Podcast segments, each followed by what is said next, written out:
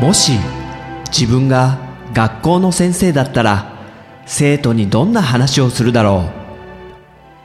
う。この番組はそんな思いを膨らませた結果行き着いた妄想の中のとあるクラスと先生の物語である。さあ今日も先生の授業が始まる。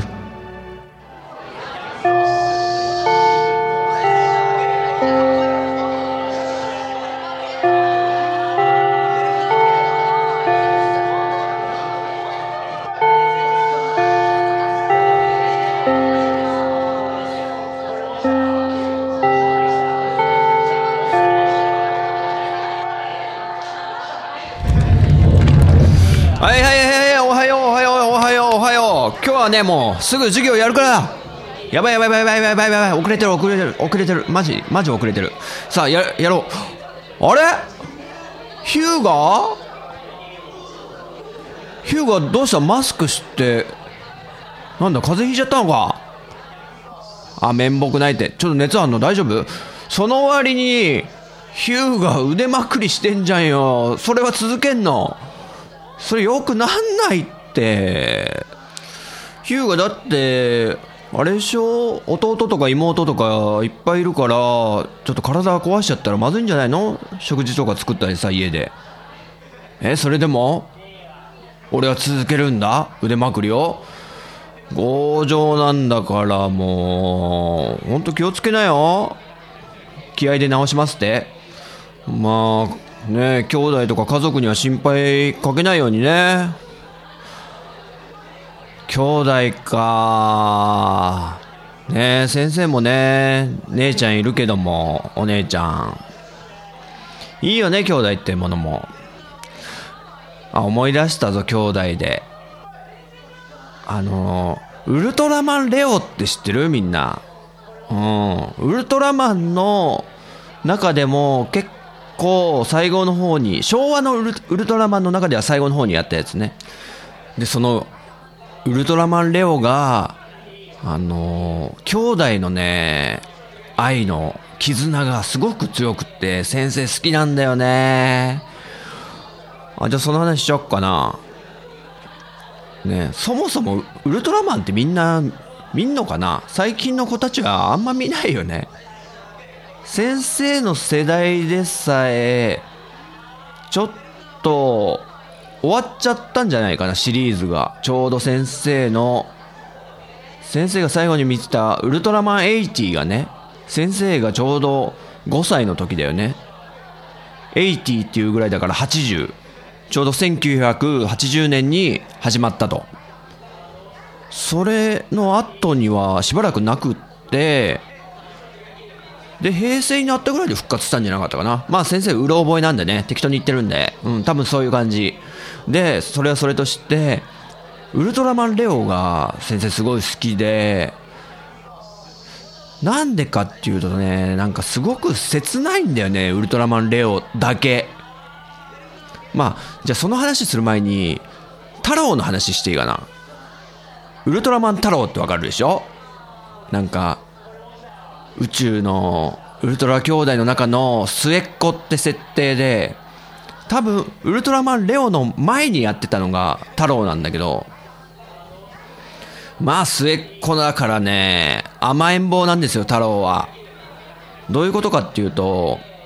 太郎がね地球でね戦ってると、ちょっとピンチになるとすぐ兄弟がね駆けつけんの。もうウルトラマンやら、ウルトラマンいないのか、まあ他の兄弟だよ。エースとかセブンとか、あとしまいにはウルトラの父とかね、母とかお父ちゃんとお母ちゃんまでね来ちゃうっていう子、すごいでしょ。であとゾフィーとかもねよく出たよね。ゾフィーってこうなんかブツブツが胸についてるやつ、ブツブツブツブツって、あれ何なのかよくわかんないけどね。ということで太郎っていうのはもうすごく兄弟に恵まれて、助けてもらって甘えん坊で、あと出てくる怪獣も結構コミカルなのが多くてね。そうそうそう、可愛い怪獣とかたまにいるじゃん、そういうなんかでちょっと心の優しい怪獣がちょっとしたきっかけでなんか凶暴化しちゃったけどもね、太郎がこうたしなめてで宇宙に返してあげるみたいな心温まるストーリーもあったりして、怪獣のねこう、心理描写に迫った太郎っていうのはそういうハートフルな家族愛とかほのぼのしたちょっと話だったの、まあ、先生の記憶によるとねさあその太郎が終わってウルトラマンレオが始まったんですけど、まあ、先生が見てたのって多分再放送なのね。ちょっと調べてみると1971年とかだったかな、あ、違う74年で先生が生まれる前に始まってたから多分先生が見てたのは再放送なんだけど、このレオがすごい悲しい物語で、そもそも故郷がないのよレオって。で他のウルトラマンの兄弟は、太郎とかまでの兄弟は M78 星雲だっけ、まあ、そういうとこに いるんだけど、ウルトラマンレオはそれとは別の星にいて、獅子座、レオっていうぐらいだから獅子座のねどっかの星なんですよ。でそこがマグマ星人に攻め込まれて滅ぼされちゃったっていう設定なの。もうレオには故郷がないとね、マグマ星人がだから仇なわけですよっていうストーリーがあると。他のウルトラ兄弟とは違う兄弟じゃないと。でここポイントで、あとウルトラマンレオを第1話が始まるじゃないですか。で怪獣現れるじゃないですか。で最初にその怪獣倒そうとして現れたのってウルトラセブンなんですよね。これちょっと先生子供心にあれなんでって思って、セブンつったらこうアイスラッガーつって頭のね角みたいのピョヨヨヨンとくるくるくるくるっとブーメランみたいに回して敵をちょん切って、でまた頭に戻ってくるみたいなちょんまげみたいになってるね、あの角。それで有名だけどウルトラセブンがなぜか最初戦うんですよ。でもなんか双子の怪獣と戦うんだけど、セブンがもうめちゃくちゃ劣勢になって、でボッコボコにやられまくってる時にレオが登場するんですよ。第1話ですよ。これ新しくないですか。でレオの登場によって見事にまあ撃退すると怪獣をね。でそのまま変身をね、ウルトラマンに変身してる姿を解除して人間の姿に戻ると、ウルトラセブンは有名ですけど諸星団っていう人じゃないですか。そうなんですよ、諸星団がそのまま出てるんですよ。でウルトラマンレオは大鳥源っていうね超熱血な人なんだけど、そこで出会うんですよ2人はね、諸星団と大鳥源が。でも諸星団がその双子の怪獣とボッコボコにやられちゃって足折っちゃってるんですよね。もう足負傷しちゃって、でそのウルトラ警備隊みたいなところの隊長をやってるんですけど、諸星団がもう杖をつきながら指示を出すみたいなね感じで、だからもうウルトラセブンである俺はちょっと今戦えないから大鳥源ウルトラマンレオとして戦ってくれ頼むぞっていう始まりなんですよ、ね、これがまずちょっと熱いと。まさかウルトラセブンの諸星団がまたウルトラマンレオの世界に登場するなんてっていうね。ちゃんとウルトラアイでね変身しますからねセブンも、まあ、最近勇者ヨシヒコが仏の姿見るのにね、あみんな知ってるでしょ。うん、ヨシヒコはみんな見てんだね、好きなんだね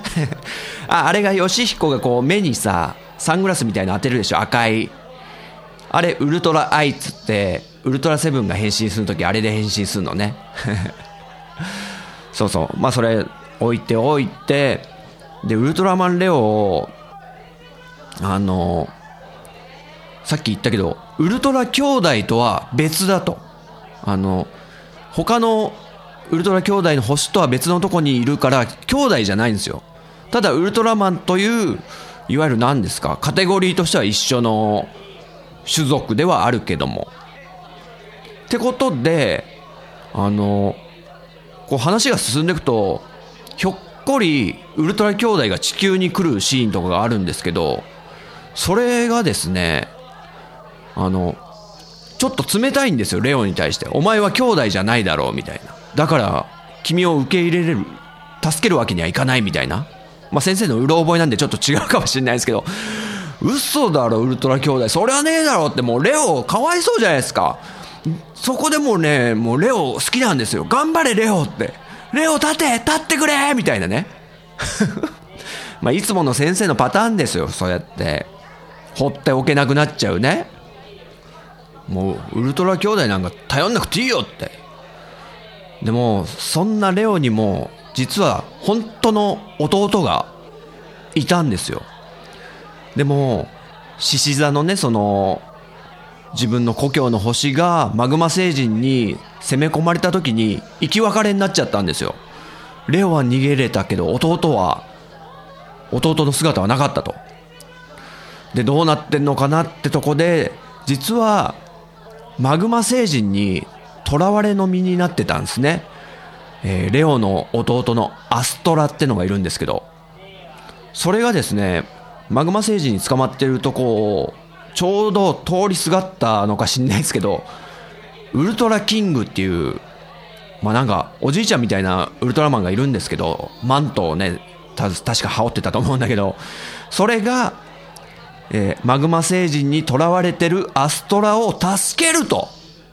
でそのウルトラキングの計らいで、こうある時レオが戦ってる時ですよ、地球で。でピンチになってる。で他のウルトラ兄弟なんか助けてくんないですよ。そこでウルトラキングに助けられた弟のアストラが駆けつけるっていうねシーンが多分あるんですけど、先生うろ覚えでねずっと話すからねちょっと違うかもしれないけど、多分そうだ、もう想像で保管してるから先生。でアストラとレオは生き別れてたけど感動の再会をするっていう、そんなウルトラマンってないよね、あんま多分ここまでのシリーズで。でアストラは実はマグマ星人に囚われてた名残として、これねちょっと画像とか見ると分かるんだけど、足にこのチェーンとかつけられてた跡があるんですよ。こう鎖を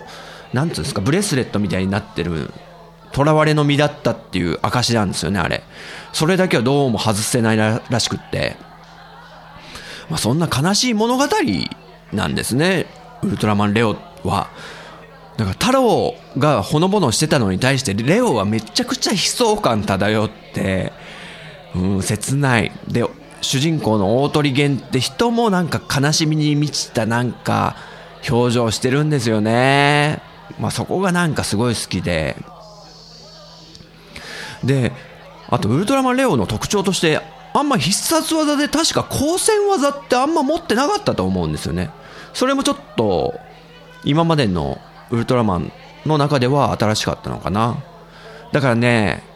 残念ながらそういう光線技があんまないとなると子供の人気って出ないと思うんですよ。でしょ、やっぱ必殺技って目立ってかっこいいから子供とかで真似したりするけど、なんかウルトラマンレオは肉弾戦にこだわったっぽいんですよね、確か。だから主人公の大鳥源もいつも修行してるんですよね、なんか空手とか、うん。まあそういうので人気もなかったと。でちょうどなんか不景気も重なったのか、日本のね。で数字も取れないってことで、これも裏話的なやつなんですけど、もうキャストをね首を切ろうと、もうキャスト減らさないと人件費かかってね、しょうがないってことで、もう何人も出演者がこのウルトラマンレオの中で殉職しちゃったらしいんですよ。人減らしひどい話でしょ。そこがまたなんか物語を重くしてって、なかなか珍しいですよね。まあ、そういうなんか悲しい物語だから先生はね幼い頃からちょっとそういうの好きだったんだろうね。なんか感情移入しちゃって応援したくなっちゃうとかあるんだろうね。だからレオ好きだなーみたいな記憶がすごく残ってるんだけど、うん。あれなんかレオの話終わっちゃったな、もう。いっか。じゃあもう一個80の話もしようかな。ウルトラマン80。これ多分レオの後だと思うんだけど、これはね、先生が5歳の時、ちょうど80年に始まったっていう意味も込めてウルトラマン80って名前がついてるんだよね。で、8作目って意味もあんのかな。で、これがね、リアルタイムで見てたもんだから結構記憶に残ってて、でね、もうその時の流行りがもろに出てて、もう最大の特徴なんだけど、ウルトラマン80に変身する人が、普通だったら今まではそういう地球に所属する怪獣退治を目的とした自衛隊みたいな、こうウルトラ警備隊みたいな組織に主人公入ってるじゃないですか。で、人知れず怪獣が現れたら隠れて変身するっていうのがね、今までの王道だったんだけど、80は学校の先生なんですよ。すごいよね。ちょうどそういう金八先生とかが流行ってた頃ですよ。先生もの学園もののドラマとかが。だからウルトラマン80もそういう風にしたと。でもね、残念ながらこれ途中で破綻するんですよ。先生とその警備隊を掛け持ちみたいな設定になったんですよね、最初。スカウトされて。でも、どう考えても無理があるじゃないですか、それって。最初のうちはなんか生徒の悩みを、なんか悩んでる生徒が怪獣になんか変身しちゃったりみたいな、多分あったと思うんだけど、それがね、なくなるんですよね。もう途中からなかったことにしようか、もしくは学校を辞めるみたいな話があったのかな。これなかなか新しいなと思って。で、先生まだ5歳だったもんだから、1個だけちょっとトラウマみたいに残ってる話があるんだけど、それがね、こう主人公のウルトラマン80に変身する先生が、ちょっと遅くなっちゃったんだね、学校での仕事が。で、電車に乗って帰ろうと思ったけど終電を逃してしまうと。残念ながら。でも、あーしまったと思ったら電車が来るんですよ、次の。あれおかしいなと、終電終わったはずだぞって言って、で先生が乗るんですけど、その電車がなんか異次元の世界に連れて行かれるみたいな設定で、で到着した場所がですね、なんだ魂を失った人たちがなんか徘徊するような世界みたいなね、とこで、それがすごい先生怖くって、ちっちゃい頃だから、電車を見るたびにそういうそのシーンを思い出したよね。だから未だに覚えてますよ、この話。あとウルトラマン80はね、主題歌と最後のエンディングの歌がちょっと新しかったっすよね。普通今までのウルトラマンの歌ってこう少年合唱団とちょっとおじさんみたいな人がおじさんって言っちゃダメか、太郎が戦うみたいな、そういう歌だったじゃないですか。こう帰ってきたぞ帰ってきたぞみたいな、なんかウルトラマンみたいな、なんかこうちょっと古い昭和歌謡を児童合唱団と一緒に歌うみたいな、ちょっとね、そういう歌だったんですよ、ウルトラマンの歌って、それまでは。でもこの80がちょっとスタイリッシュに変化を遂げまして、ちょっとかっこいいんですよね。ゴダイゴとかみんな知ってるかな、銀河鉄道999の歌を。最近エグザイルがカバーしてたけど、あんなんダメっす、全然ダメっすよ。やっぱ五代五ですよ。ちょっと洋楽っぽいテイストで歌い上げる日本歌謡みたいな感じで、このウルトラマン80の歌はすごいかっこいいですよ。ちょっと80年代の時代を入れたんでしょうね、その時の流行りを。実際歌ってる人はゴダイゴの人じゃないんだけど、なんかゴダイゴのサポートとかをしてるような、なんか関係があった人だと思うんだけど、確かだからちょっとゴダイゴのボーカルの竹川幸秀さんに歌い回しが似てたり、あと今まで多分絶対なかったんじゃないかな、英語の歌詞が入ってたりするんですよね。新しいね。はい、こんなとこかな。80は結構好きだったよ、先生。はい、じゃあこんな感じで行くぞ授業。ん？あ、シーナ何あ、ウルトラマンレオ書いてみたの？あ、上手。アストラとね、アストラとなんか抱き合ってんじゃん。何？ BL を意識した？何？やめな、そんなレオでそんなことするの。まあ同人誌とかだったらありか。はい、授業。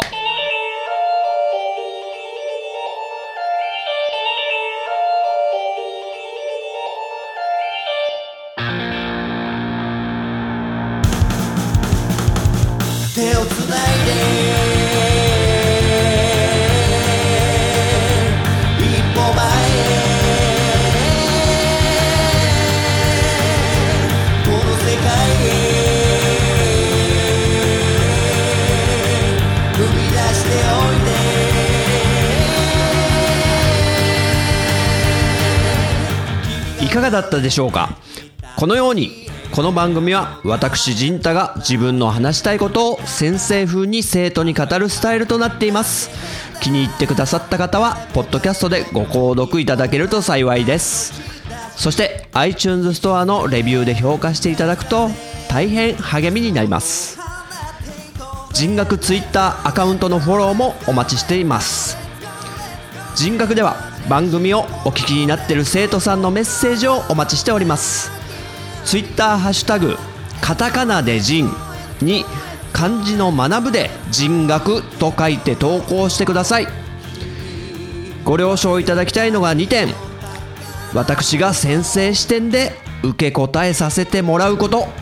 そして全ての投稿は拾えない可能性があること、これを納得の上ツイートしていただけると幸いです。現時点ではあえてメールアドレス、お便りフォーム、ブログコメント欄は開放してません。長文となる場合は人学アカウントに DM でお送りください。それではまた次回の授業でお会いしましょう。さよなら。命燃やしていこうぜ。 Let's go, Let's go, Emergency 子供たちの心